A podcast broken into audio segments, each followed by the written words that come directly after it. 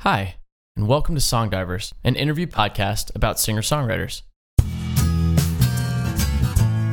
We like to go deep in conversation with our favorite musicians in search of honest answers. What are the ingredients of a great song? What makes a songwriter tick? Can a musician make a living these days? Is Jason Isbell overrated? What? My name is Stefan, And this is Ed. and for anyone considering quitting their job to chase a dream, this guest will lend you some perspective.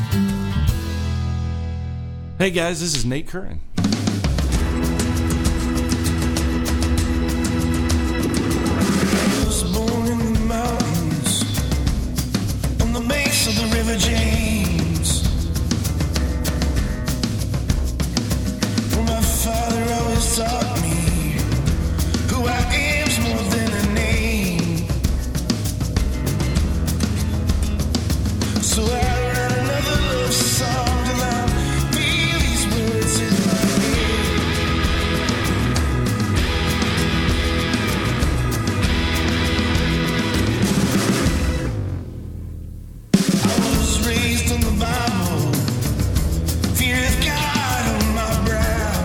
Nate Currin would be pretty comfortable with us describing him in two words road warrior.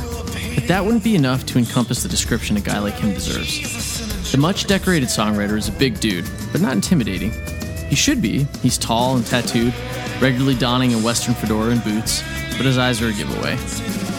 Our first look at Nate showed us the poise of a seasoned storyteller with an expression that radiated an empathetic kindness. Nate's friendliness was outmatched only by his humility, which is especially refreshing when you consider the five International Music Awards and time spent at the top of the iTunes charts. From the honest reflections on his albums to the engaging stories from more than a decade on the road, we are grateful to Nate for saying yes to an interview and sharing so much with us. We hope you enjoyed joining us and getting to know him better. So, Nate, where are you from? I grew up in North Georgia, about um, about 40 minutes west of Athens, um, an hour north of Atlanta, northeast of Atlanta, and uh, lived there until I left home, um, 17, 18, and then sort of popped in and out of Georgia for many years. Lived in a bunch of different places, and You still have family there in Gainesville? No family left in Georgia. Oh, yeah? yeah. They all after I left home, they all moved. My sisters, who were a, a bit younger than me, uh, they were all raised in Muscle Shoals, Alabama. Oh, cool. So that's where they've all been for the last ten or twelve years, I guess. You get out Maybe there longer much? than that. Uh, two or three times a year, I'll roll through and stay with the family for you know a week or so and eat mom's cooking and I mean, that place is so rich with music history. Oh yeah, it's Yeah. stupid. yeah, yeah. Roll through and you know it was maybe four or five years ago. I'd never uh, all the times I've been to Muscle Shoals to visit family, see my sisters, you know, even friends there. Um, I'd never been to Fame, and then four four or five years ago, literally, my mom, who and, and I'm sure we'll talk about this, is not a music person at all, and a super conservative Christian woman. She's like, "I'm taking you to Fame today because you've never been, and it's right here." And Yeah. and so we went and we toured the studio, and it was I haven't been. My wife cool. and I were actually supposed to go there about a month ago, and we had to change our plans at the last minute. So Oh, it's man. kind of It's on, worth it. on our list. it's yeah, it's a yeah. it's a great spot. So So Nate, Yeah. what, what was your upbringing like? You mentioned your mom wasn't musical, but were you a good kid, bad kid, athlete, musician? What was going on? Yeah, man, that's uh all of the above. Um, so my dad was a Southern Baptist preacher. Um, still is to this day, and um, you know, very uh, conservative, traditional Southern home. Um, it's the way we, we pretty much grew up, but which, which you know had its pros and cons. Um, my brother and I, who were only a year apart, we were both athletes. We played basketball through high school and then into college, and It's probably smart to tell listeners, since they can't see you, that you're like seven feet tall. well, the boots add a couple inches. I'm about six four. I was going to say six four. Yeah, yeah. yeah. Yeah. Um, but yeah, we all grew up. So myself, my brother, both sisters were all required to play a musical instrument from the time we were fairly young. Um, although we were, we grew up on more traditional church music, hymns, and um, we all played piano for at least three or four years. And I continued on with it as well as one of my sisters. and then we all sort of started dabbling in other instruments, and one became pretty proficient on the violin, and my brother and I picked up the guitar in high school, and so it, it sort of turned into uh, n- never did any of that family type music stuff. Thank the Lord. I was going to ask, yeah. But um, But did you play in church? Like, did you? I did, Going- yeah. yeah. Some of us did. Uh-huh. Um, but I played piano in church growing up. I do, you know, offertory stuff and, and all that from the time I was, I guess, 10 years old on. Mm-hmm. Um, but then, you know, went off to college and really started playing more of the guitar and joined my first quote unquote rock band. Um, um, amateur hour, but um, And it was That's what it takes. And, Yeah. and were you That's- were you listening to to you know popular music growing up, or was it more the stuff you're hearing in church? And obviously, you know, you're around music and you're doing the offertory stuff. What were you listening to? What was getting into the household? Were your parents listening to music and stuff? Like, how's it coming in? a lot ears? of a lot of classical and a lot of hymns in and church stuff up until high school, and then um, I sort of began to rebel, as it were, uh, my brother and I, and uh, started listening to you know stuff on the radio and rock and roll and you know old country stuff and just sort of mix of mix of things. And um, that was right about the time grunge was sort of getting its boost. And uh, Alice in Chains was my first rock show. Okay. yeah. Um, Nobody's gonna nobody's gonna argue that. yeah that was Did you go down to Atlanta to, for that? Or yep yeah, yep Okay. I was in Atlanta yeah. um, but yeah, snuck out and went to, went to plenty of shows after that. But um, yeah, so, see- you know, so it started out more traditional, and, you know, and I still appreciate that stuff very much. I listen to a lot of classical stuff and uh, soundtrack type music, and It's funny you mentioned the the hymns because now, like now, when I'm looking back at your stuff that I've listened to, you can kind of hear that. It has that kind of. There's a Oh, yeah? traditional vibe, even though it's not. You wouldn't hear it in a church, but I can kind of hear Right. that. That uh, well, a cer- tone, you certain know. songs probably you probably could, Right. Um, Yeah, like a for like a folkloric traditional approach Mm-hmm. for sure. right, yeah. yeah. It's got a bit of an antique uh, varnish on some of it. you know, Yes, some of it does for sure, absolutely. Yeah. And then uh, I put out a record in um, 2012 or 2013 called "The Pilgrim," and it's the only "quote unquote" religious work that I've done. It was a book or um, an album based on the book "The Pilgrim's Progress," which was a, a Christian allegory from the, the 1600s. Um, but everything, every other album I've ever done have been pretty much, you know, mainstream. I get, I, I don't know what you call it. But in listening to that, that was almost like almost more of a study, you know. The Pilgrim. yeah, Yeah, you yeah, know, versus a you know a uh, a worship based. yeah. Certainly not Right, a worship right. album or anything like that, but but more of a, um, but certainly has strong religious undertones to Sure. it, and um, you know anyone who listens to it certainly pick up on that on s- certain songs for sure. But it really that entire record tells that story of the book, and I sort of wove my own life into it as well, and um, it made for an interesting, yeah, like you said, sort of a, study, study, yeah. So you're slipping out, seeing Alice in Chains and rock shows and stuff, and playing in a uh, mediocre at best from what you're from what you're making it sound like cover band. But so when when did the originals start coming up? When do you start to write? You know, it was right about that time. Um, my freshman year in college, I started writing. And what what was the catalyst for that? Well, you know, I, I take that back. I back up. Um, I started writing music um, even in middle school and high school, composing things on the piano. And but but uh, as far as lyrics, that started um, my freshman year of college, and it was an interesting story. Um, and I talk about this in my my album, The Madman and the Poet. But I, I went to I backpacked a couple of summers in a row. I flew to the British Isles and I backpacked through England and Ireland and Scotland. And um, there's a mountain in Wales that has a local tradition um, attached to it that if you spend the night on the top of Cader Idris, this Welsh mountain, you'll wake either a madman or a poet. Cool. And uh, long story short, Buddy and I trekked up this mountain. It's 30, 3,500 feet, giant hill, essentially. and uh, but the, with the fog, we got trapped on the top of Cader Idris and we spent the night. and it was right after that trip I started writing lyrics. Oh wow. and uh, my friends have joked it woke up a madman and a poet, and, um, and that's sort of what birthed that record. I was going to say, Um, is your friend the insane one? Like, I don't I don't know what happened to him. But, uh, no, he, it, actually, probably 'cause I think he's living in Thailand, just randomly doing crazy stuff. But um, but yeah, that's that's sort of what's, what sparked my uh, my lyrical journey. I Wow, guess. that's that's pretty fascinating. yeah, it's pretty interesting. It's funny, you know, we've had a pretty wide array of guests, and you have people that they're, you know, their inspiration or that kind of like, you know, core spark to start doing something. It, it varies, you know. And we we had one uh, J2 Brown who was on recently, and he's like, I just it just hit me one day, you know, just out of the ether, you know, and I was ready to receive it, but I wasn't sitting there looking for it. Yeah. although although marijuana was part of the equation. That's too, so- correct. that is correct. Yeah. But I will say too, so it's interesting to hear where you're like, yeah, you know, really that started after Right. this almost superstitious, Yeah, you know, supernatural uh, occurrence almost. It did, and and I'm a believer in that stuff. And I know a lot of people scoff at that and they laugh, and they, and and whether that had anything to do with it or not is probably not. But it's a cool story. Yeah, yeah. It's, Nonetheless. it's a really cool story. It inspired an album, so that's And even if maybe there is a, a factor, maybe even if it's just like a trigger, right. Like, you know, even so- a placebo effect. or, Yeah. you know, whatever. Yeah, but that's cool. yeah.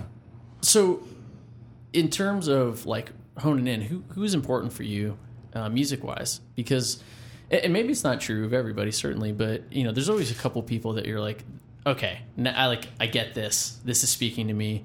Sure. Who was who's important for you musically as idols, and, and they don't have to be famous, but um, I'm going to imagine that they were.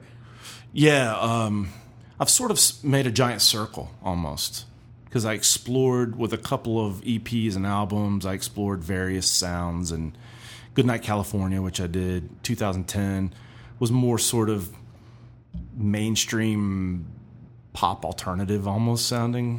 Which, um, and and then other things I've done as well, but Which you guys can't see, Nate, but he's squinting uncomfortably as he says that. You know what's it's really uncomfortable is the fact that I still get so many requests when I go and play shows from certain songs on that record, mm-hmm. and there's one song in particular. There's a song called "Gypsy Girl" off "Goodnight California," Yeah. and it's my least favorite song I've ever written. Of like 450 songs, it's it's the song that I always said that song sucks. I wish, and people request it, and I think it, it's gotten to the point it's sort of become a comical thing where people do it just to annoy me at shows. I'm like Gypsy Girl, and I just stand there on stage and shake my Hey, hey, you guys watch this. Hey, Nate! So Nate, Exactly.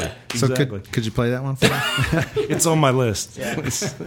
no, but you know, starting out, um, and I, I feel like his name is almost cliche to use. I don't know if you guys have ever heard of him, but there's a guy named Johnny Cash.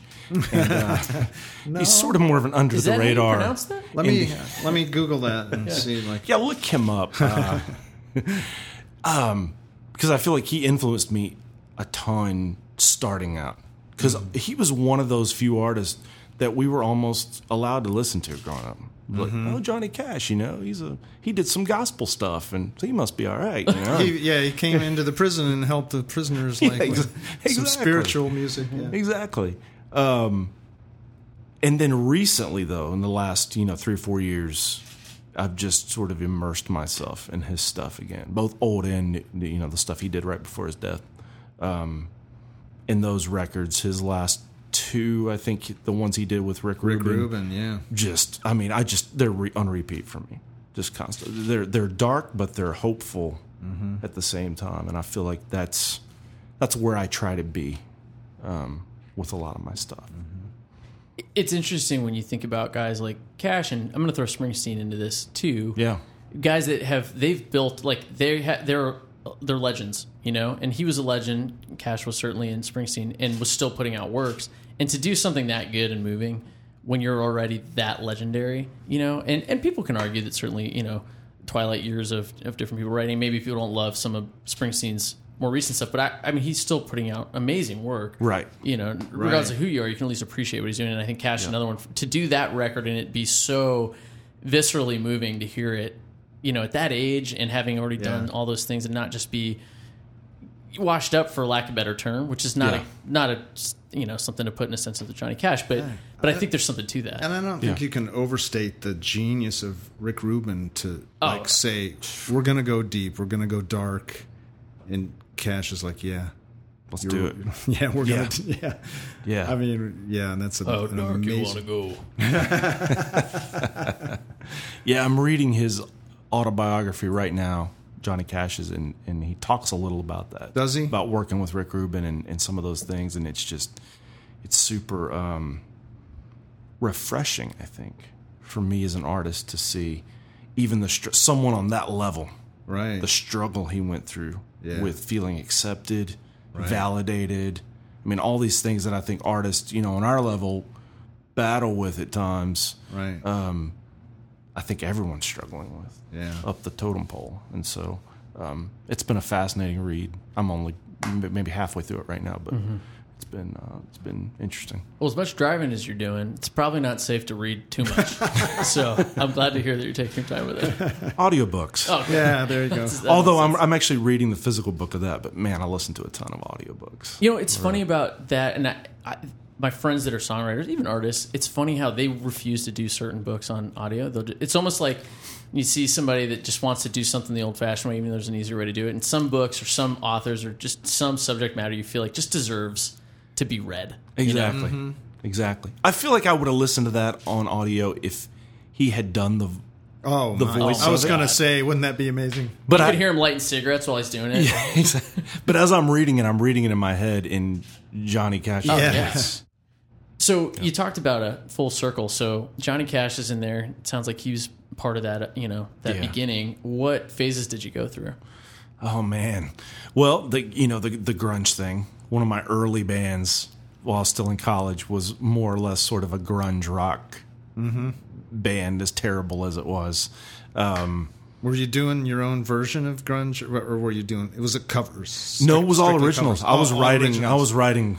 You wouldn't want to hear that stuff. Um, people think some of the stuff I'm putting out now is dark. that was, was really dark. Do you have any titles or anything you can throw Um, at us? Like, You know, the thing was, uh, some of the titles were um, super cheesy. I think I was sort of getting my f- we like feet cheese. under me. We like cheese. I remember one we played. It was just called "Brand New Day," and it was the cheesiest lyrics. Um, b- but yeah, my- were you, were you singing too? You were the front. I was man? singing. Yeah, yeah. Uh, you know, trying to do the you know the Eddie Vedder kind of The fry kind of thing. Fry. They call it vocal fry, right? Yeah, exactly. Lots of potato chips and cigarettes. yeah. yeah. So are you, are you are you working too? Like, are you working during the day? You're gigging at night. No, I was still in college. I was, um, so I was doing a little bit of, I, think, I guess I would have been around maybe 21, 20, 21, something like that. And uh, was doing a little bit of graphic design stuff, Cool. which I went to school for for a little while. So I was doing a little bit of that sort of freelance stuff to make some money and help pay for school. And then was do, was doing music, doing the band thing more or less for fun. I mean, we we we only gigged a handful of times. It was more or less sit around the college and have everybody come to our dorm room and you know or wherever and listen to us play versions of the songs and make fun of us and things like that. But so uh, what was ins- like what was what was inspiring you to write then? And was playing out like a nice expression of doing that, or is it more of just like it was something fun to do and you were writing and that was just writing and doing the material like that was the expression? Yeah, I think the, the latter. Yeah, because because like I said, we only played out a handful of times, and more or less, I was writing at that point to almost for almost therapy to journal myself. As crappy as some of that stuff was, um, it was the best I could do at putting you know pen to paper and putting down words, and and some of it you know was me trying to emulate you know whoever Pearl Jam or, or whatever, but um yeah, that, that that was more or less me attempting to just churn words out to ease my emotional angst, I guess. Well, and don't feel a need to spare any detail on this next question because this is a really important thing, Sure. especially for somebody who's accomplished as much as you have now. That you know, like you said, you're past that forty mark. What was the transition from like what made you to say, "All right, I want to do this"? Not only do I want to do this, I'm going to tour. I'm going to go out on the road for over a decade, um, and we'll get into some of your Orcs decorations here in a minute, which is, is super impressive stuff um, and warranted. But when when was that shift that I'm going to do this professionally? Yeah, so I ended up taking the Van Wilder approach to, to college and did about seven years. and uh, um, at that point, I was still. Well, I'm just going to be open here. I dabbled in a lot of drugs and a lot of alcohol um, through my up to my mid 20s. Um, and so I took the long approach to college, finally finished. Um, I didn't know there was another way to do college. I thought drugs and all the like were. my brother, you know, four years, bam, done. Go achieve whatever you, you know.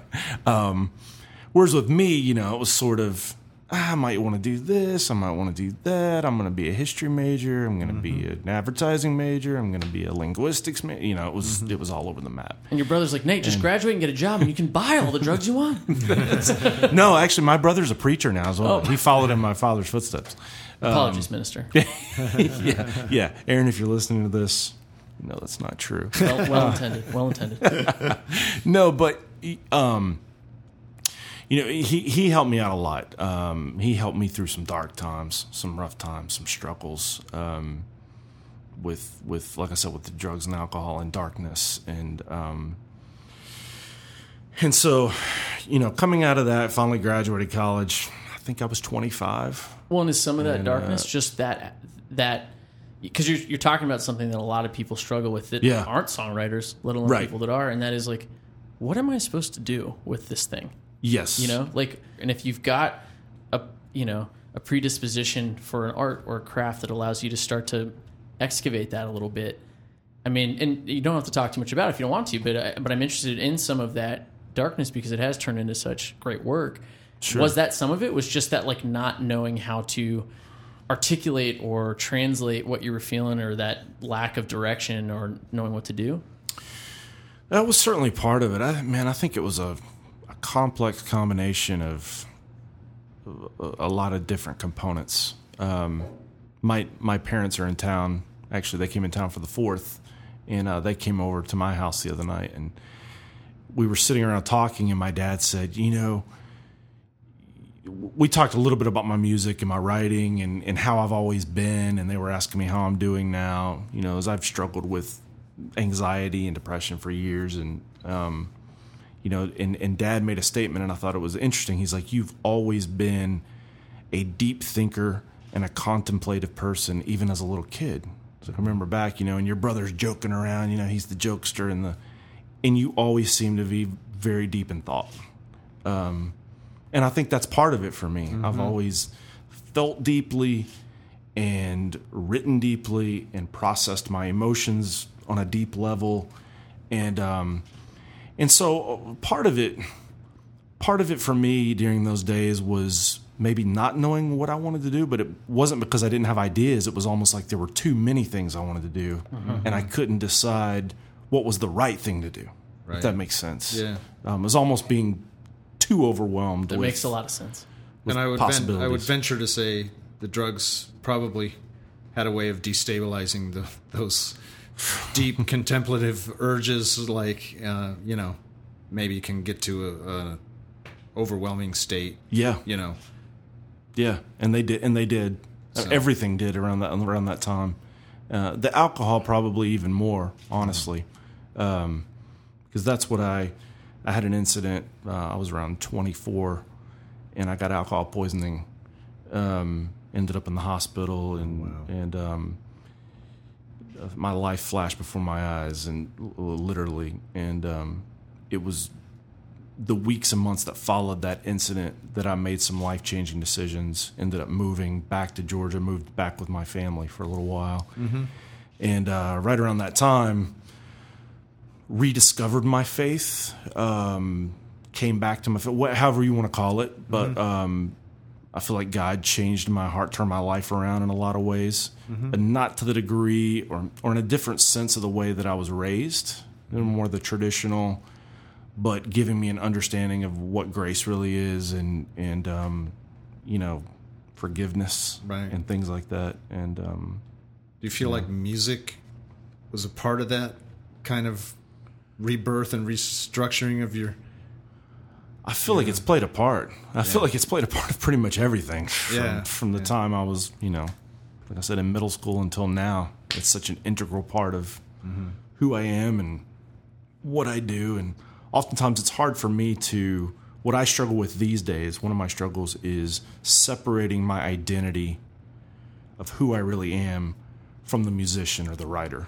Mm-hmm. Um, because I'll have friends tell me sometimes, this is not who you are. You know, if you're rejected, you know, if someone writes a negative review or turns you down for this, or that doesn't define you. You know, this is just a part of what you do. This is not. And so that's a struggle for me now. I think that that plays into my anxiety. That's really interesting too, because if you think about music and people that are really generally successful at it, and um, often I'll have friends say, "Hey, if you really want to make it, you're like your songs are great, just quit your job, sell everything, go out on the road, right? Because that's Sure. you've got to really go for it, Yeah. you know." And my response to that is generally, um, I get what you're saying. Like you got to have the confidence, you got to be all in. And a lot of the musicians that I see and I love like that, they weren't going to do anything else. You know, like they were going to do this. You know, but I think it is an interesting thing for whether it's a business or any calling like that. Like you've got to generally give everything to it, and that is who you are. You know, Yeah. to a degree, and that's showing through and everything. So I think that's maybe to a healthy degree that you are able to be separate from that, and I think that's really interesting. Yeah. Well, that's what I'm working toward. I'm not there by any means. Um, because I feel like for me, for years, it was all or nothing. Mm-hmm. Well, until I achieve this and this and this and this, I've never really made it. Mm-hmm. And I'm not a success. Mm-hmm. And I'm, you know, it's all these things. And it's recently that I'm just trying to really rest in the fact that, you know, I've had so many opportunities to do amazing things and to play fantastic places and meet wonderful people, and I've been very blessed in a lot of ways. And um, to a lot of people, even to a lot of other musicians, they would say, "Wow, he's made it."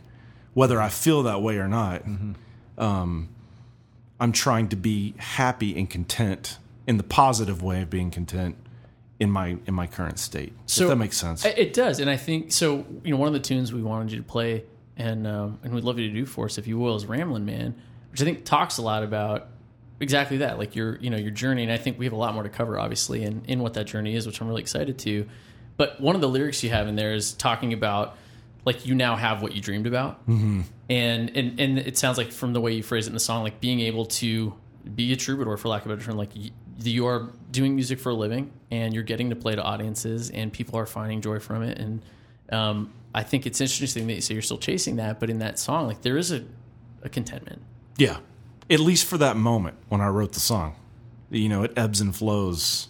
There are days where I'm like, screw this, you know, I- you know, how come I can't get any respect or, you know, why do I feel so, you know, you know, disrespected or undervalued by this person or that group or this platform or, you know, whatever it is. Um, and then I have to sit back and remind myself, maybe that's just not in the cards for me. And that, once again, that doesn't define who I am or the value that I bring or what I've done. And I think that that goes for everyone.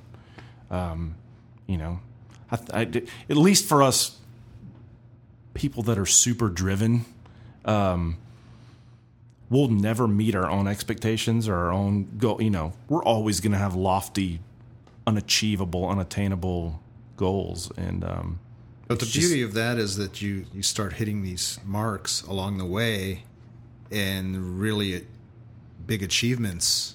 You know what I mean? Or part Right. of or part of that ultimate goal. yeah, You know, Yeah. so maybe that's what it takes to yeah. for you to approach that goal is to you know hit those marks. Hit those, yeah, those milestones along the way. Yeah. Well, and I hear a little bit of the to your point, like yeah, you, there's still a whole road out there you want to tread. Yeah, but sure. you there's almost a a comfortable turning around and looking back at these moments that you you intentionally held on to and put in your pocket, and and there's some you know uh, gratification, I guess, for lack of a better term, or just appreciation for the road, and, and Yeah. almost looking back on it fondly in this song. At the same time, looking ahead, saying something, you know, Ned mentioned it earlier about, you know, almost longing to have like, should I have thrown down roots and raised a son? Like, should I have a family at this point? I'm 40 and, you know, I, I've been on the road for 12 years. So I, talk a little bit about that with this tune. Yeah, I mean that's and that's one of the things I've battled with and struggled with over and over throughout the last you know twelve or thirteen years is um, I've had a couple of failed relationships that I mean ultimately failed because of the road. I mean there's no other way around it. Um, they just one in particular was dating a girl I was actually good friends with first. I had known for years, and we started dating in Atlanta, and um, literally it got to the point after about nine or ten months where she was like i can't handle this anymore. Like you being out on the road for months at a time. And then when we do talk it's rushed.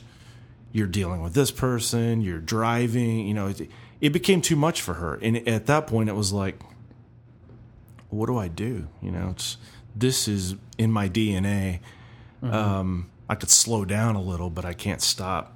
And um, And plus, I need new material, so. So please break my heart. So I can write a song.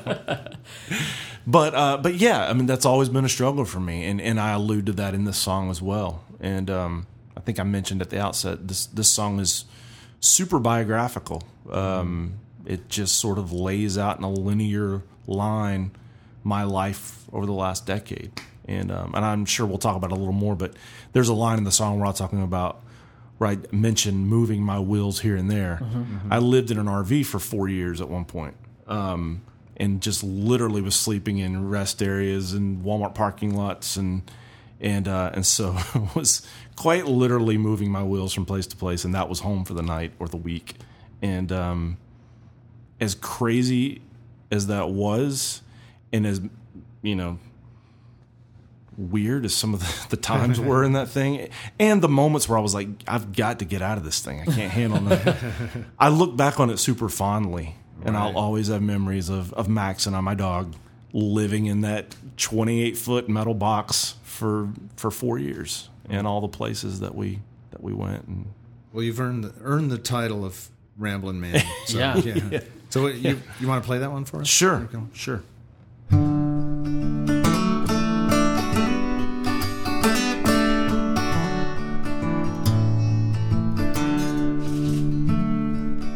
I'm just a rambling man, old guitar in my hand, making my way slowly west. Lost a card game in Reno, the El Dorado Casino, my heart down in Los Angeles. And I'm just a rambling man, and don't make too many plans.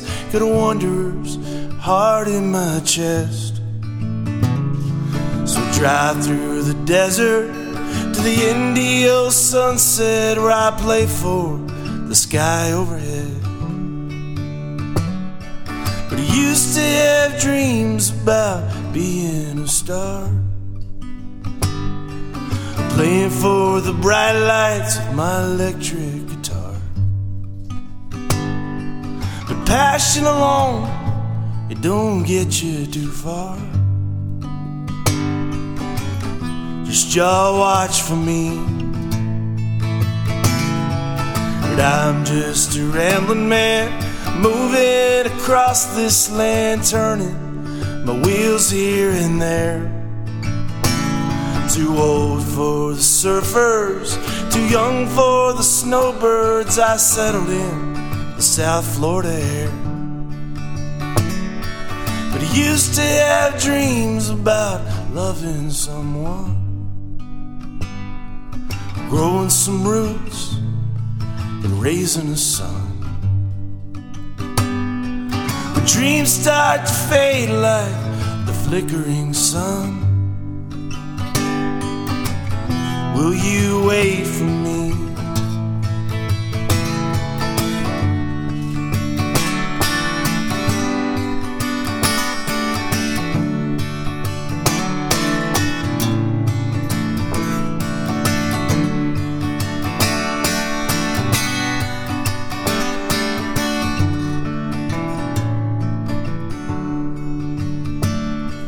But I used to have dreams about doing things.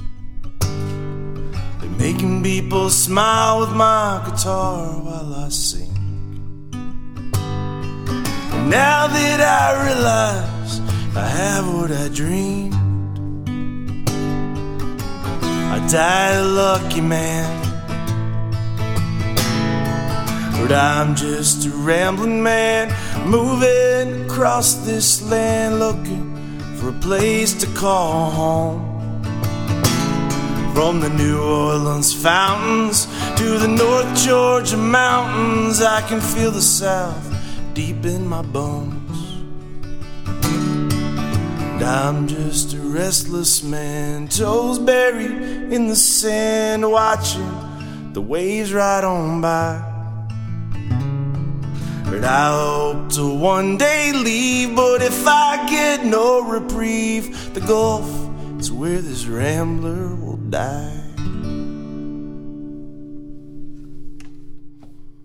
That was great. Yeah, dude. That was awesome, man. That's Thank song, you. man. Yeah, Thank you. that's great.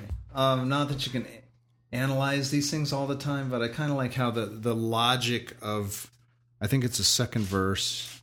You're talking about dreams of someday having a son, and and then I like how it's kind of unexpected and almost disjointed, but the last line is like, "Will you wait for me?" Like it just Yeah. it just comes out of nowhere, but it's also just straight from the heart. It's like, I guess what I'm getting at is like, Is she still out there? yeah, yeah, Yeah. I like that one little line, just the way it's pl- dropped in there. It's like, yeah, that's, Thank you, man. That's yeah. that's that song is very uh, obviously linear, autobiographical sketch, more Yeah. or less. You know, of the last decade, um, from Reno in California to the South to you know living on the road to moving here to Florida. So Yeah. it's kind of And now, a quick interlude about one of the companies supporting this podcast. Ed, I think we can both agree that the best tasting songs are those that happen naturally. That's true. Wait, you can't really taste a song though. That part's not. That's also true of the food we choose to consume, which is why our favorite new artist on the healthy protein charts is ButcherBox. 100% grass fed beef delivered on dry ice to your door anywhere in the lower 48. So, does that make Alaska like the upper? Ed, just open the box. If you're into more genres than just beef, ButcherBox has you covered. They also deliver Alaskan wild sockeye salmon, free range organic chicken, Wow, there's got to be like 11 pounds of meat in here. Heritage breed pork, and special bacon. Special bacon? Special because it's free. Use code SONGDIVERS at checkout to get $20 off and free bacon in your first butcher box. And shipping's free too. Special bacon and special shipping. That's special. Now, can you grill as well as you can play guitar? Visit butcherbox.com to order. So, you know, in that in that song that you mentioned is very biographical. So you've been on the road for what, 12 years? More than that? Yeah, that's it's been well, let me think. I I started touring regionally in North Georgia in 2007. okay. Uh, 2006 is when I started playing just locally. 2005 or 6 and then 7 is when I started touring regionally.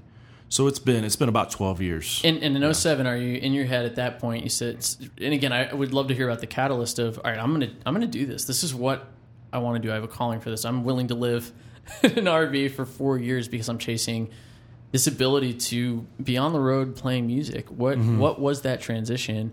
And talk a little bit too about um, did you sign to a management group? Were you booking everything on your own? Like talk a little bit about that time because that can be really tumultuous for a lot of artists. Yeah, yeah. For me, it was small steps. It was lots of small steps. So, in um, with a couple of big steps thrown in there, and, and one of those was quitting my my full time job in 07.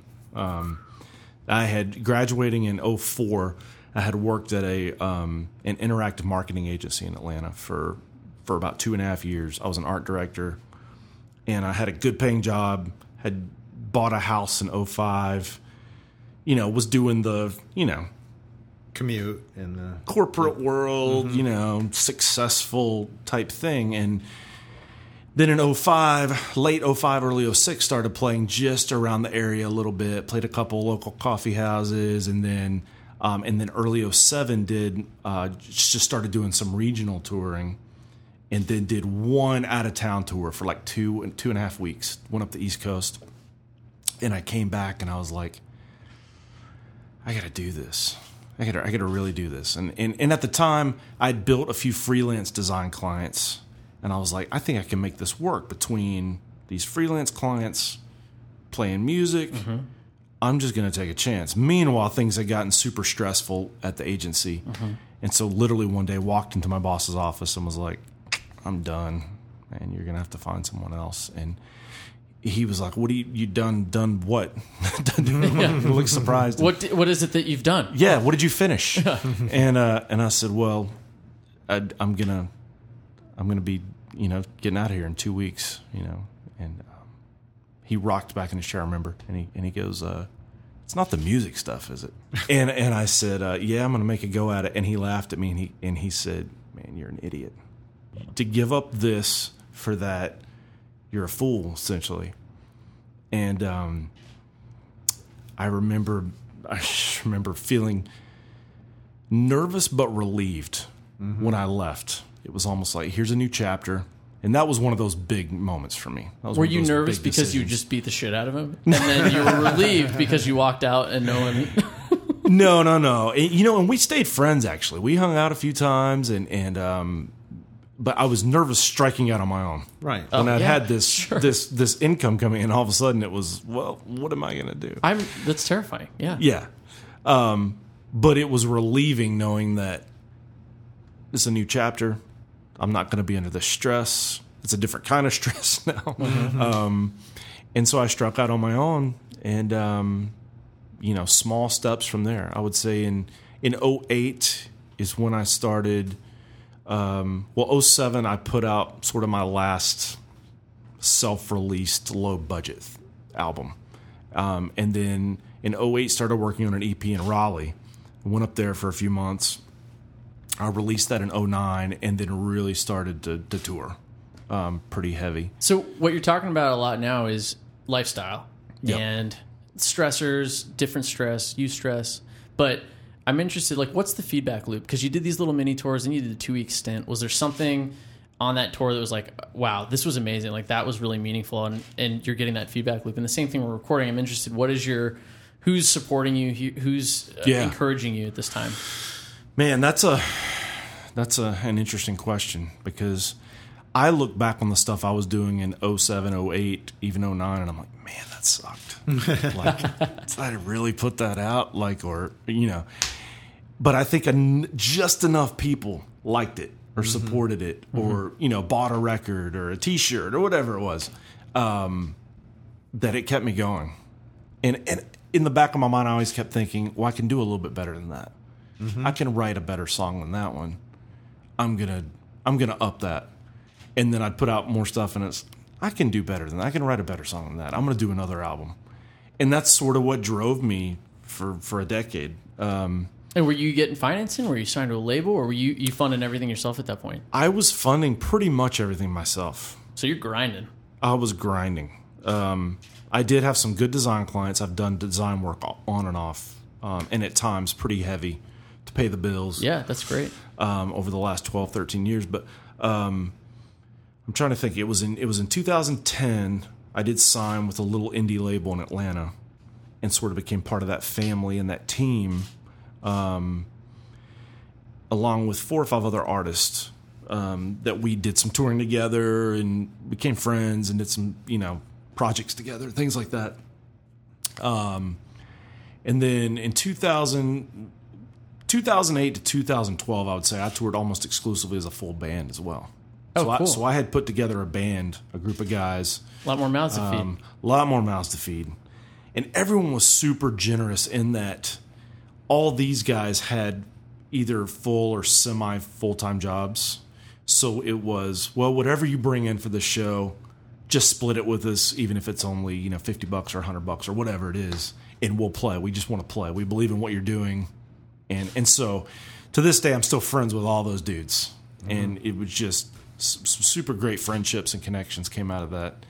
And uh, it wasn't until 2000, really 2012, 11 to 12, that I started doing a lot of solo stuff. Um, I did do a couple of like weekly showcase type things in Atlanta where I would play at the same spot for months at a time every week. That was solo in 2008, 9, 10. But um, but 2011 and 12 is when I really struck out on my own by myself with the dog and just started doing like months on end. I do I did 3 or 4 runs of like 3 plus months where it was 70 shows and 80 nights kind of thing. And how are you Just- sourcing venues? Like, how are you knowing where to go and reach out? man, just like you say grinding. Uh, lots of um, Talking to other artists you play with. lots and- of talking to other artists, reaching out to people in different communities. Hey, where should I play here? Someone want to host me at your house? Somebody want to host me at your church, at your school, anywhere. You know, I was playing. I'll play for free if you if you can get ten people there that'll listen and let me sell a few CDs. I'll just play for an hour, and and, and I did a lot of that um, in the in those early years. And how, how And, uh, important do you think those types of gigs were? I think they were super important because I developed some relationships that turned into other relationships that led to bigger and bigger things. Um, and people that I'm still friends with to this day. And that have still helped me and supported me to this day. I mean, people I met 10, 12 years ago on the road that saw me at a free show.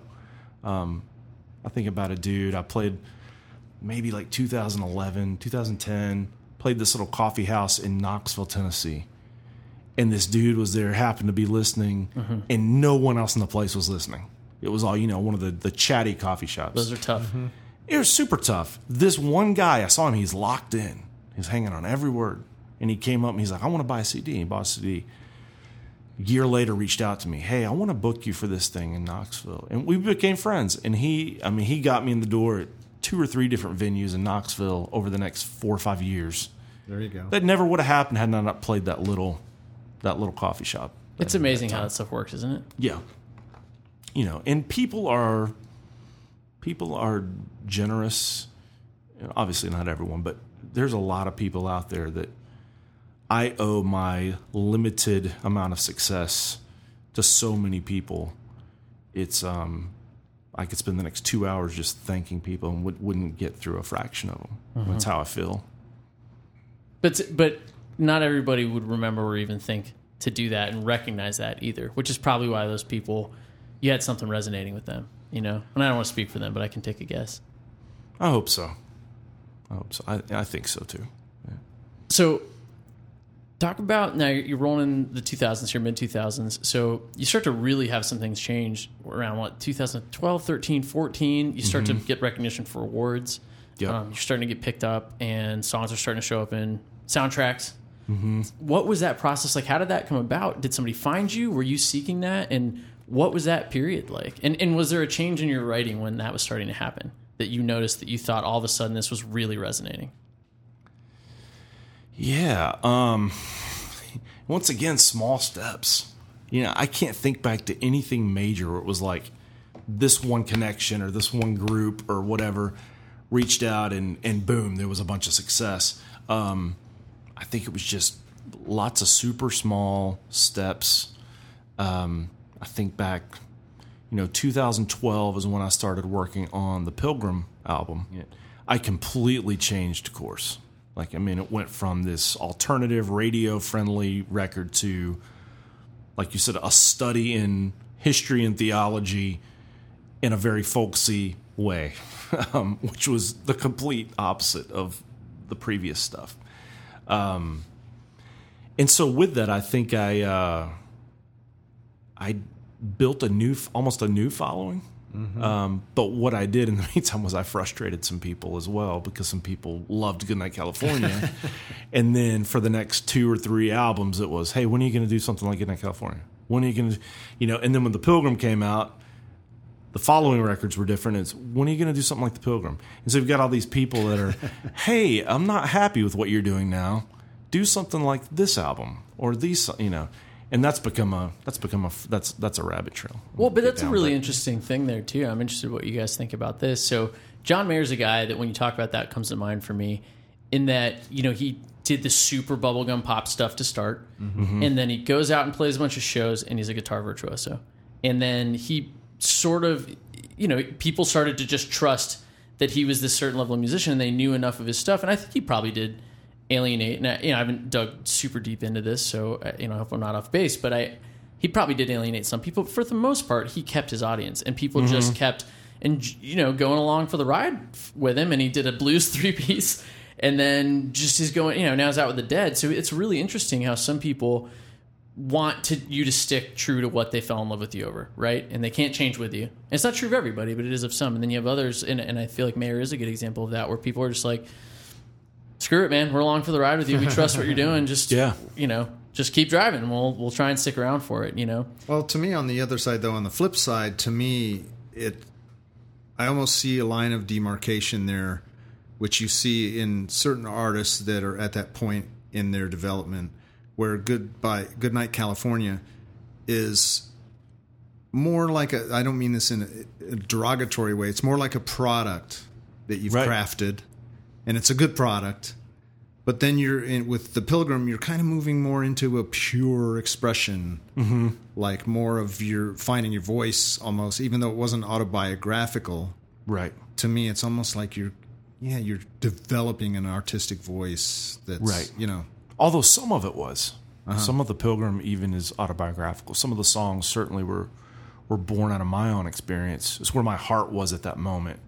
Um, I tried to pour into some of those tunes, but I thought it was interesting what you said about John Mayer, um, because I look I look at my fan base, and I look at the people that have followed me for specific albums or songs versus people that have almost blindly followed anything I've ever put out. And I think what resonates with those folks, the difference is that people they latch on to an idea or a a mode or um, method of recording or a music style, and that's what they like about certain songs or albums. Whereas this fam, this hardcore fan base or tribe over here that are going to follow you to the ends of the earth, they've latched onto my my spirit.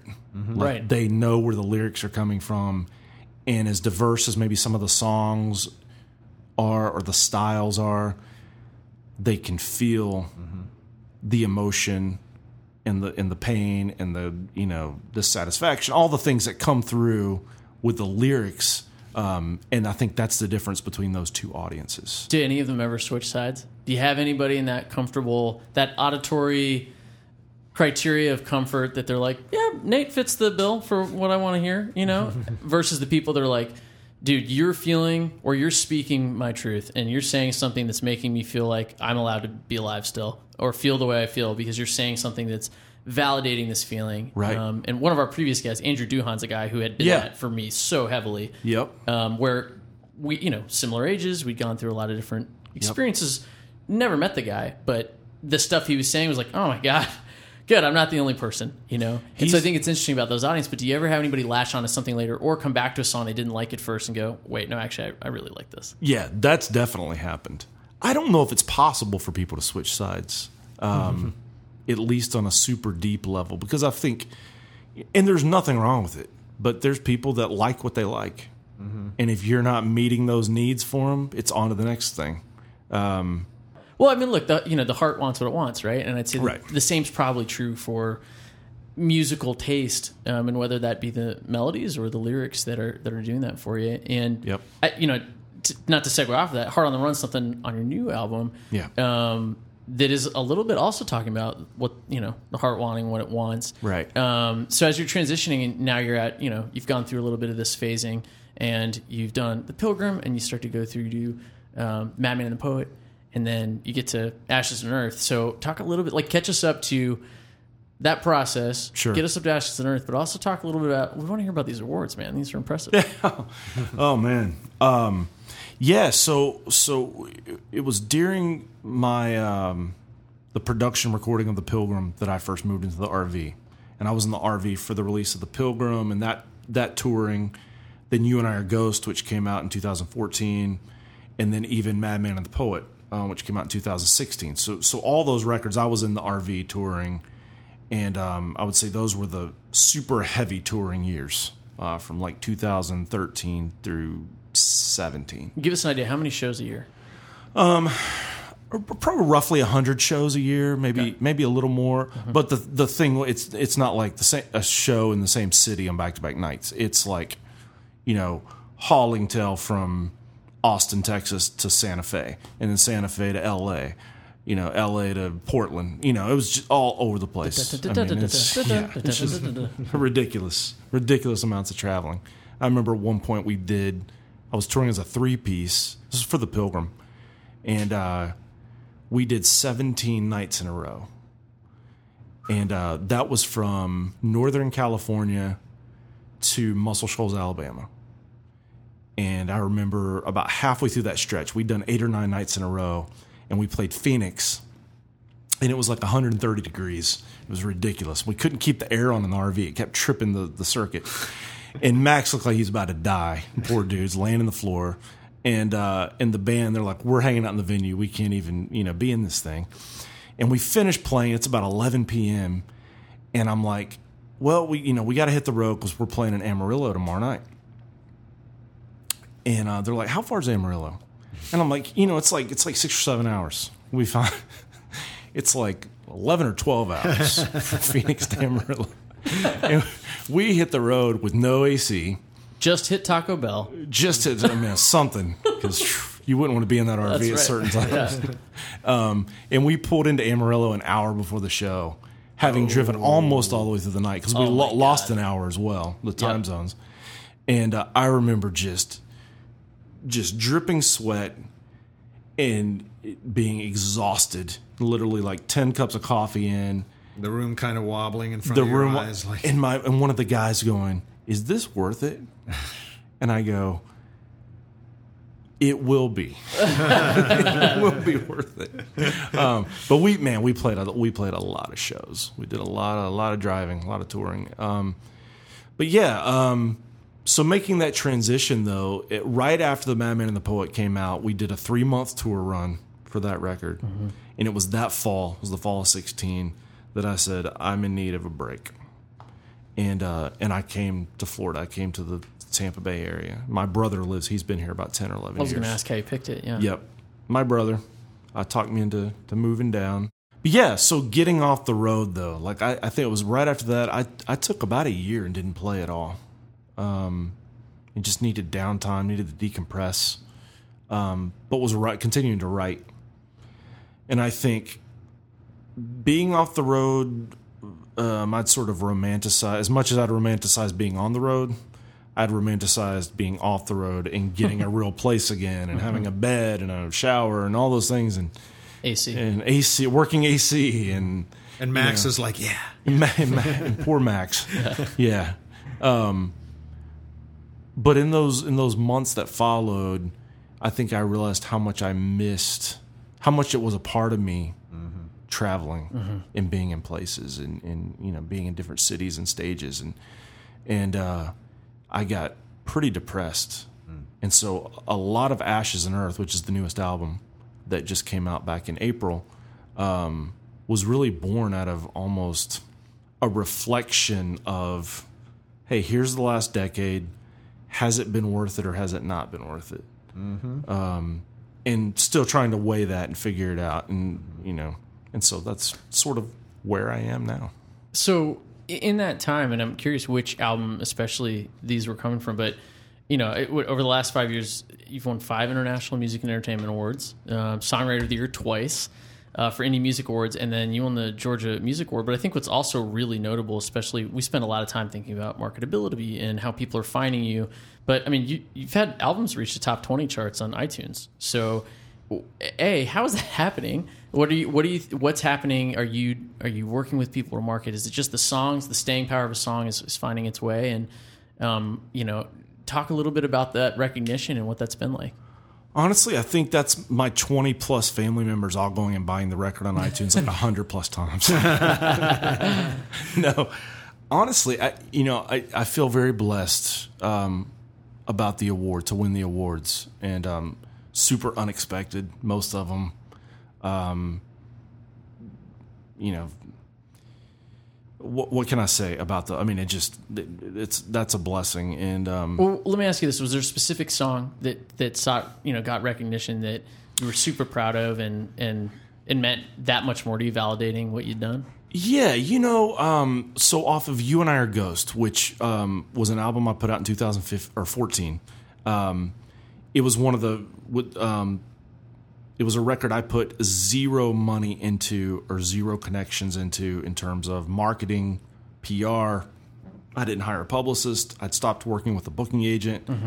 I mean, I did nothing with that record except tour. So it was good because it was good. Just well, hopefully. Yeah, well, I mean, you I know. think there were a few songs on it, but one song in particular, th- there was a song called "Take It Home" off that album, and um, I think that was this. That song actually got quite a bit of radio play, and that was just through people calling in and requesting it at their local station. Um, it wasn't through a promoter or anything like that. How about the good old fashioned? You play a town, somebody hears your Yeah. song, and then somebody asks for it. Hey, play I didn't this know on that the could Still radio. happen. No payola or anything. Like, no, Good for you, man. I is mean a- that a that's little an bit. accomplishment in itself. Uh, man, I appreciate that. I, I think that song, that song in particular, there, there's been a few here and there, but that song actually won my first International Music and Entertainment Award. It won for for Song of the Year, um, or Folk Song of the Year, I should say.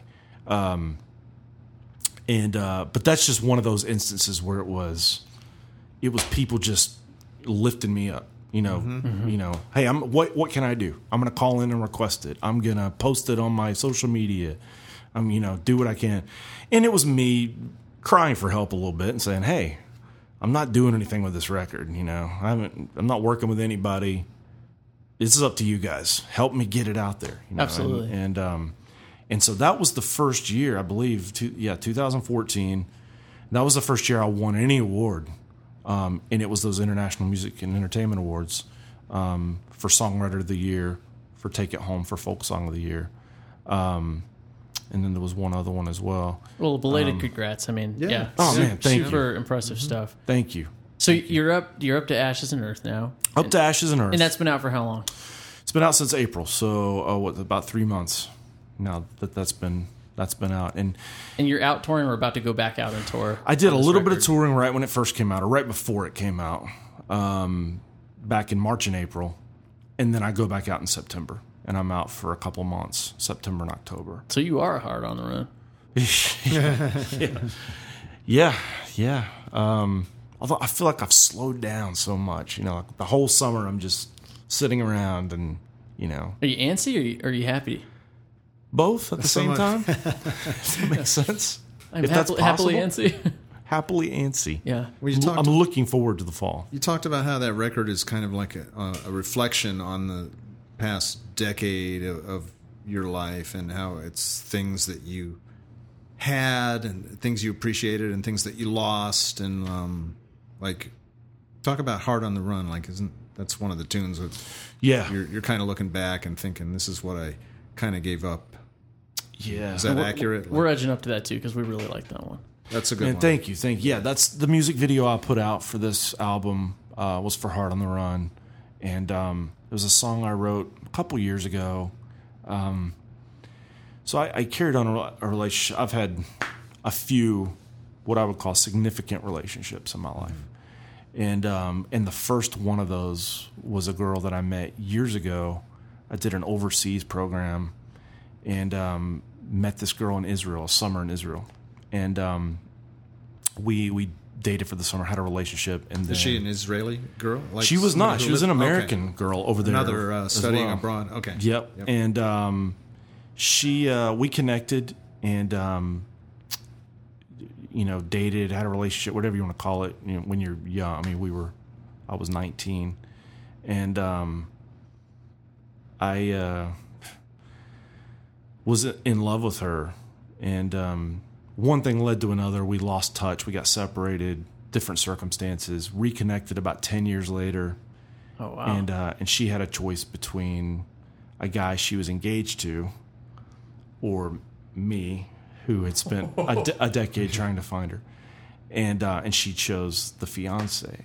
Um, although come to find out another seven or eight years after that um, I won't go too much into it but things did not work out between them. He l- left her in shambles to a degree. And um, it had been a very very difficult decision and one that she had pondered all the way up to her wedding day.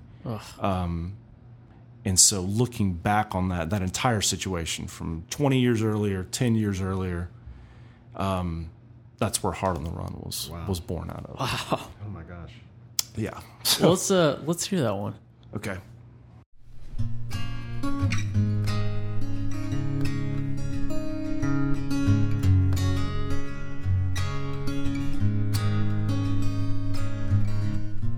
I left home at 17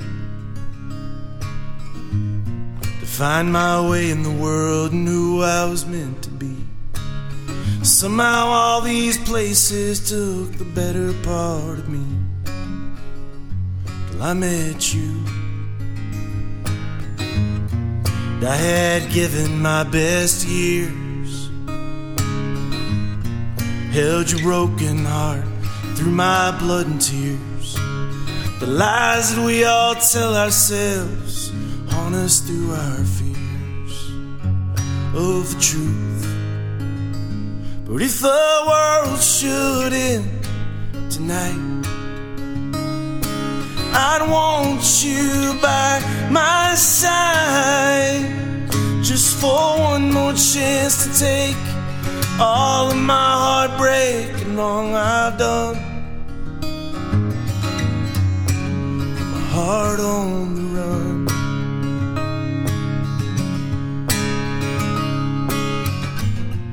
I got tired of the West. I got tired of only giving second best. Trying to find a way to get the world off my chest without you. But if the world should end tonight, I'd want you by my side just for one more chance to take all of this heartbreak and wrong I've done. Heart on the run.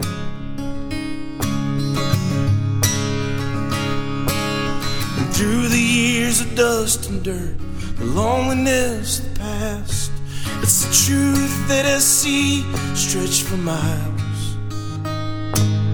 And there's only one thing that I've found that will last. It's the look that I see in your eyes. If the world should end tonight, I'd want you by my side just for one more chance to take all of my heartbreak and wrong I've done. Put my heart on the run. I know you're gonna take all of this heartbreak and wrong I've done. From this heart on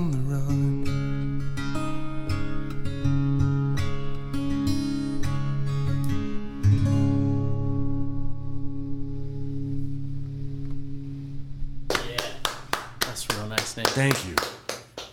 So, Thank you very much. so um, for the end of the story, is she doing all right at least? She's doing all right. Yeah. Yeah. She has a she has a daughter, um, who I believe now is around eight or nine, and um, they actually live in Tampa. Oh no! Oh wow! Are you Yeah. Well, that's awesome. So we see each other occasionally. Um, she is she is married now So everything Again. worked out for her. to a, to a, to a, not the same person. Is this the father of her daughter? The, No, this is not um, other- The other was the father, but um, but Okay. Mm-hmm. she's doing very well, and um, we do keep in touch. We talk um, sometimes, and um, I'm happy for her. That's great, Nate. and um, glad that life turned out good for her. Good. Well, speaking of things turning out good, we're gonna hit you with some quicker ones here that we usually uh, like to ask a couple people. First Yeah. one, uh, favorite gig you've ever played? Oh my gosh! Wow. You know what? I'm just going to go with the first one that came to mind. Yeah, As soon as you asked me that, um, 2014 into 2000. It was December 2014. Uh, Butch Walker. I don't know if Okay. you know Butch Walker. Um, he uh, he's an Atlanta guy, and may- I mean, more of a producer nowadays than an, an artist. But he uh, he asked me to open a show for him in Atlanta, and I was at Center Stage, sold out, and his sold out Christmas show. And so I opened, and then he played, and um, had some friends come out, and, uh, and then he called me on stage at the end. We did some Christmas songs, and that was the first first gig that popped into my head. It was just it was an, an amazing night. Yeah, it sounds special. Yeah, That's cool. it was really cool. It's funny in the last three interviews, that's the second person that's named a Christmas themed favorite gig. really Yeah, Rebecca Pulley we just had on a couple weeks ago, and she uh, she Oh, had a yeah. Christmas gig. That's that's cool. interesting. Yeah. So how about the other one we always ask is what's your dream gig? Something you haven't maybe done yet. Maybe it's a venue. Maybe it's somebody you want to play with. What What do you sit back at night and just like that's the next that would be goal? cool. Yeah. Yeah, man, that is a. There's different ones for sure. Um, I feel like as far as venues go, a venue I've always wanted to play and I've never had the opportunity to play Hollywood Bowl. Oh, Oh, cool. wow. Yeah. It was just it's just such an iconic, cool outdoor space. It is um, iconic. yeah. Absolutely. that um, I feel like that would be a a fantastic um, sort of dream come true venue. Um, and then artists, you know, some of the ones that come to my mind have already passed, so it, it, it wouldn't be possible. But um, Until later. until later, till till Much later, hopefully. that great gig in the sky. um, I got asked, I got inquired about opening for Willie Nelson. Oh. Oh my three or four years ago in Atlanta, and it didn't work out, and it was such a bummer, such a letdown. Oh, man. I feel like that would have been, That's the one. you know, an ultimate. Um, Well, Nate, I don't want to rub it in, but we Yeah. were the opener to the opener for Willie Nelson when he came and played No. at Eckerd Hall. You know, we weren't on the same stage, and the thing about Willie Nelson shows, if you've ever been to any, literally everyone in the crowd, for the most part, looks like Willie Nelson, and you don't know whether they're male or female because they all have pigtails. That's true. They all have denim cut off. Anyway, it was an awesome show. It was amazing. um, but uh, but yeah, I hate to rub that in. You know, you know a what? Darn it! I'm gonna, I'm gonna be. No, you know what? We were outside. We couldn't even see the real stage. No. Yeah. Oh, you were out. out He's he's that's, bending the rules a little bit. That's still. I mean, that still counts. I feel like that counts. I appreciate that. I was busting your balls fully open there, but I appreciate I, that. if that had been me, I definitely would be telling people to open. Good, for we're going Willie to cut that part out. that. Just go with it. So let me ask you this question then, from a songwriting perspective. Um, it's a good segue off of it. Are you a and we, and we tally this almost every episode? We didn't initially set out to do this, but it's starting to become a thing. Are you a title first, a lyrics first, or a music first writer? That's a good question. Um, eight times out of ten, I would say I am a music first. I'm a melody first writer, and then I'll, have different things in my head that I've been stewing over or written down in a journal in terms of just lyrical ideas. Maybe like a line here or there, um, just a thought, a subject, whatever it is. But most of the time, I would say I come up with a melody 1st then I put the lyrics to it, and then a title to it. Yeah. Occasionally, it may, might be lyrics or title. Rare, rarely title, but there have been a few. We used to just ask, "Are you a lyrics first or music first uh, writer?" But so many people came back with actually title first. That's So interesting. now we're asking like title first. Yeah, isn't that interesting? And Yeah. so I'm a I'm a huge Isbell fan, but Dawes Taylor Goldsmith is one of my absolute favorites. And it's funny, the first time somebody answered title first, the next day on his Instagram, he posted like, you know, a journal page where he just written out a bunch of titles. I'm like, son of a. That's interesting. it was super coincidental that it happened to be literally the next day. But then we once once we started hearing that and hearing people talk about why title first, it's because you have a title. You sort of have the framework of a story built into the title. So that's, yeah, that or makes the, sense. Or the suggestion of a story, and uh, yeah, I, I thought it was interesting. One, I think it depends on what the impetus for what you're writing is, right? Because you Right. talked Sure. a lot about the catharsis of writing, and for a lot of people, that's it. But then there's that workshop writing, you know, where you're like, you just you feel like writing and you enjoy the process of it, and you do you set a prompt, you know. And I think a title can be like that, or it could be mm-hmm. both, right? A title Yeah. is a thought and a feeling that you can only really encapsulate briefly at the moment, and Yeah. then eventually you can expound on it. But Right. but yeah, it's been really fascinating to to kind of go through and understand that process for people for sure. That is really the Pilgrim album for me. A lot of the songs were title first because I kinda makes knew sense. what I wanted to write about, Right. what came next in the story or whatever. So I had a title in mind. But uh, it's that's the only record I've done that was primarily like that. That So Nate, sense. tell us about what you have coming up, man. Where can pe- I know you're going back out on tour. What do you got planned? What do you got coming up? Where should people go look for you? Yeah, um, I'm going back out on the road in September. I'll be uh, starting in the Atlanta area. I've got a couple Georgia shows, and then um, and then I head west. I've got right now three Texas shows, trying to add a fourth, um, and then I'll be heading. Um, trying to think. I'm trying to think of them all. I'll be in Kentucky, um, Chicago, a couple of Michigan shows, and then back down to Georgia for a couple more shows there, and then possibly trying to add in a few more dates. Trying to maybe add on a Nashville gig, um, maybe in a Birmingham show. Um, so look, look look for me through the Central and the, out to Texas. Then you going to do anything when you get back home to Florida? Like, You have any favorite venues here too? You know what? Locally, um, the Hideaway is in, in St. Pete is uh, where I've probably say. played my last yeah, six or eight local shows.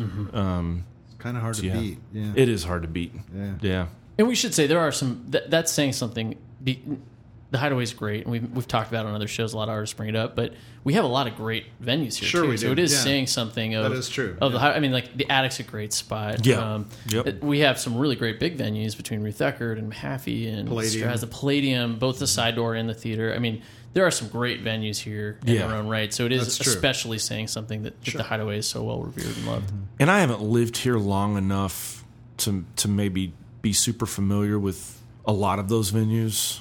Um, but but there have been a few that I've been to that I've been very impressed with. Haven't necessarily played, but you know, like like Ruth Eckerd, you know, been there for a couple shows, and it seems like a, a fantastic venue. But but yeah, the Hideaway John's always been super um, super kind and accommodating, and Yeah, um, John Kelly, yeah, runs a great think spot. yeah. it makes a difference that he's a singer songwriter himself. Yeah. he's, Yeah.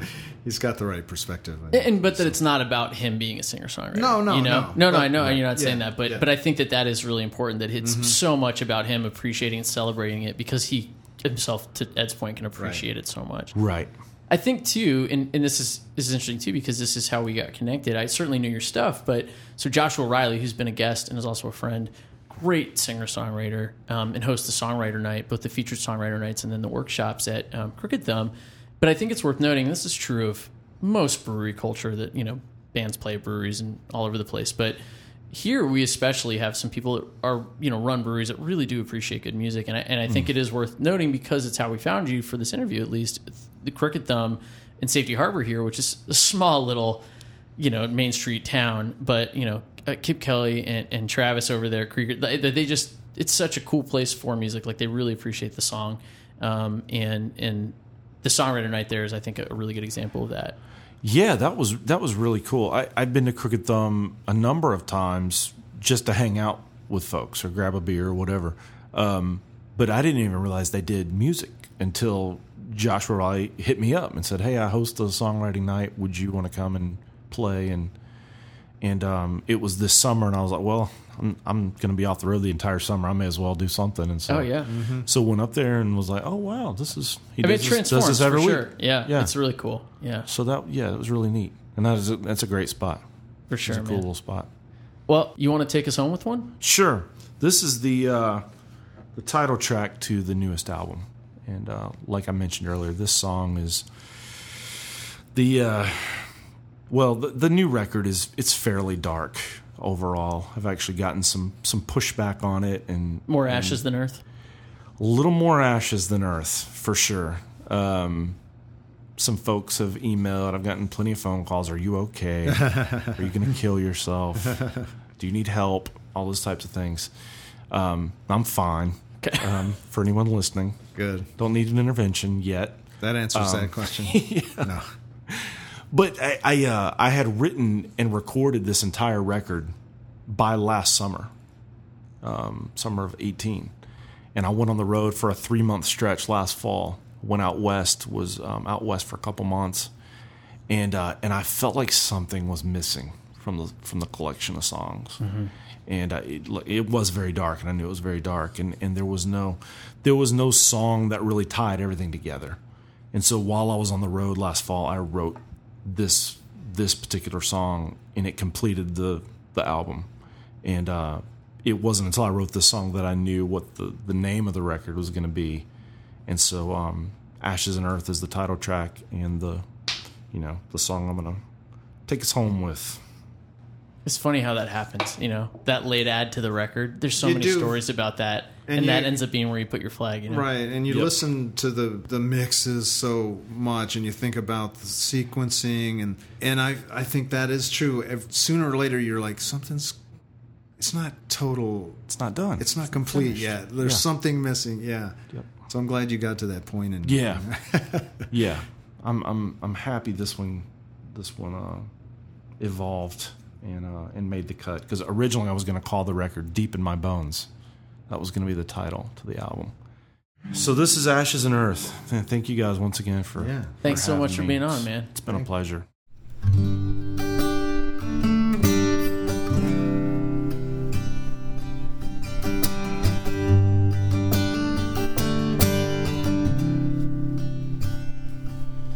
Give me one good reason not to leave this town.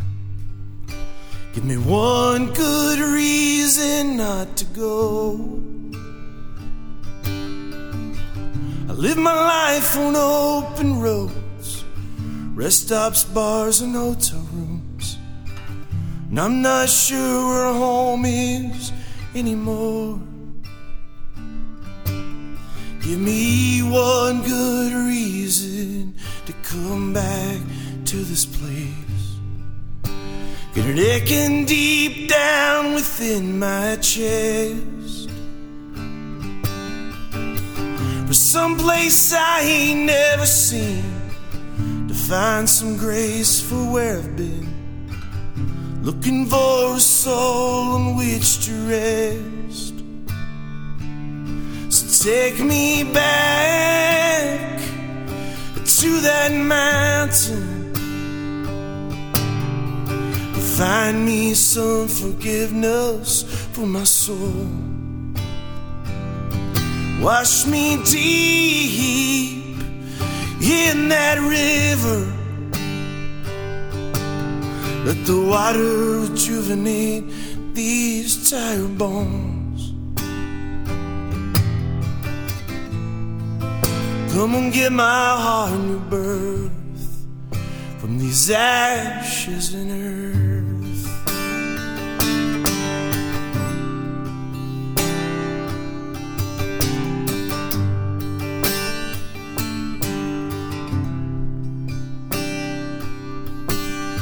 Some men were made to wander, some were made for standing still.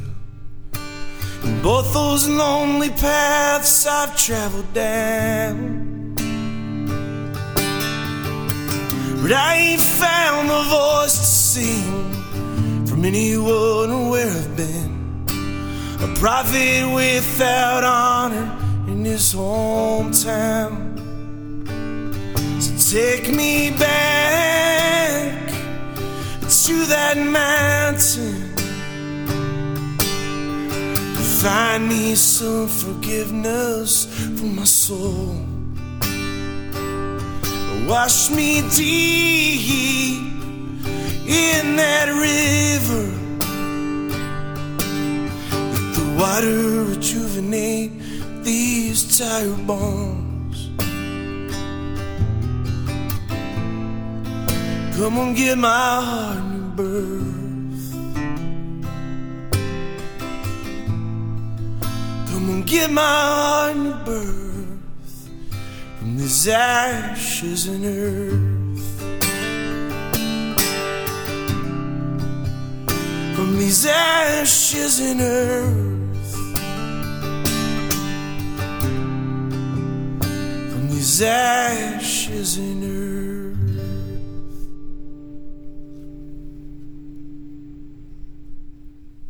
Nate, we appreciate you doing this, man. Yeah. Love your stuff, and uh, Thank you. congrats on all the success so far. And, Thank and you. hopefully all the future success we'll be watching. Hopefully we get you back on here to talk about the next record. Oh yeah, absolutely.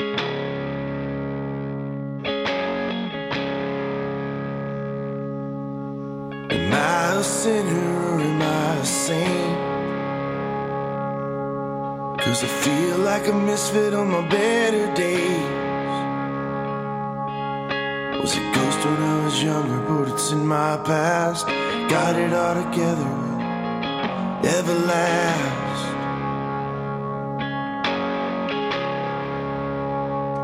And so I leave, free to go.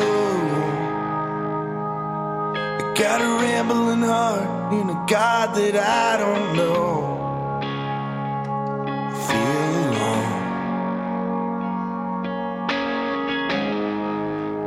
Wanderer's coming home.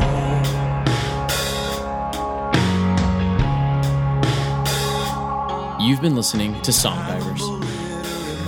Thank you for supporting us and our sponsors, and all the great independent music makers out there trying to make their way in the music business these days.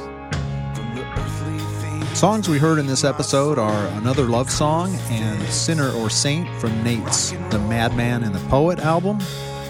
And from his latest album, we heard the title track, Ashes and Earth, along with Heart on the Run and Ramblin' Man. To hear more of Nate Currin's full catalog, head over to iTunes, Spotify, and everywhere you get your music. To follow Nate's travels and catch him on the road, follow him on Facebook and Instagram, and check out natecurrin.com. That's N A T E C U R R I N.com. And if Nate convinced you to give up your steady gig for life on the road and playing music, good luck out there. Got a rambling heart and a family I don't know. Feel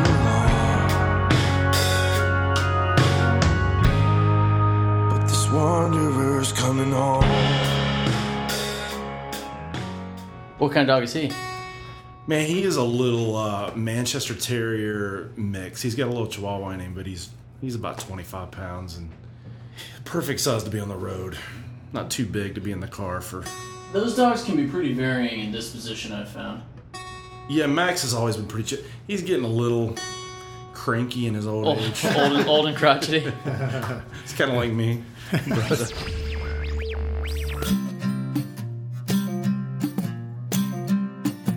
Song Divers is a production of Ybor City Records and recorded in the historic Kenwood district of St. Petersburg, Florida.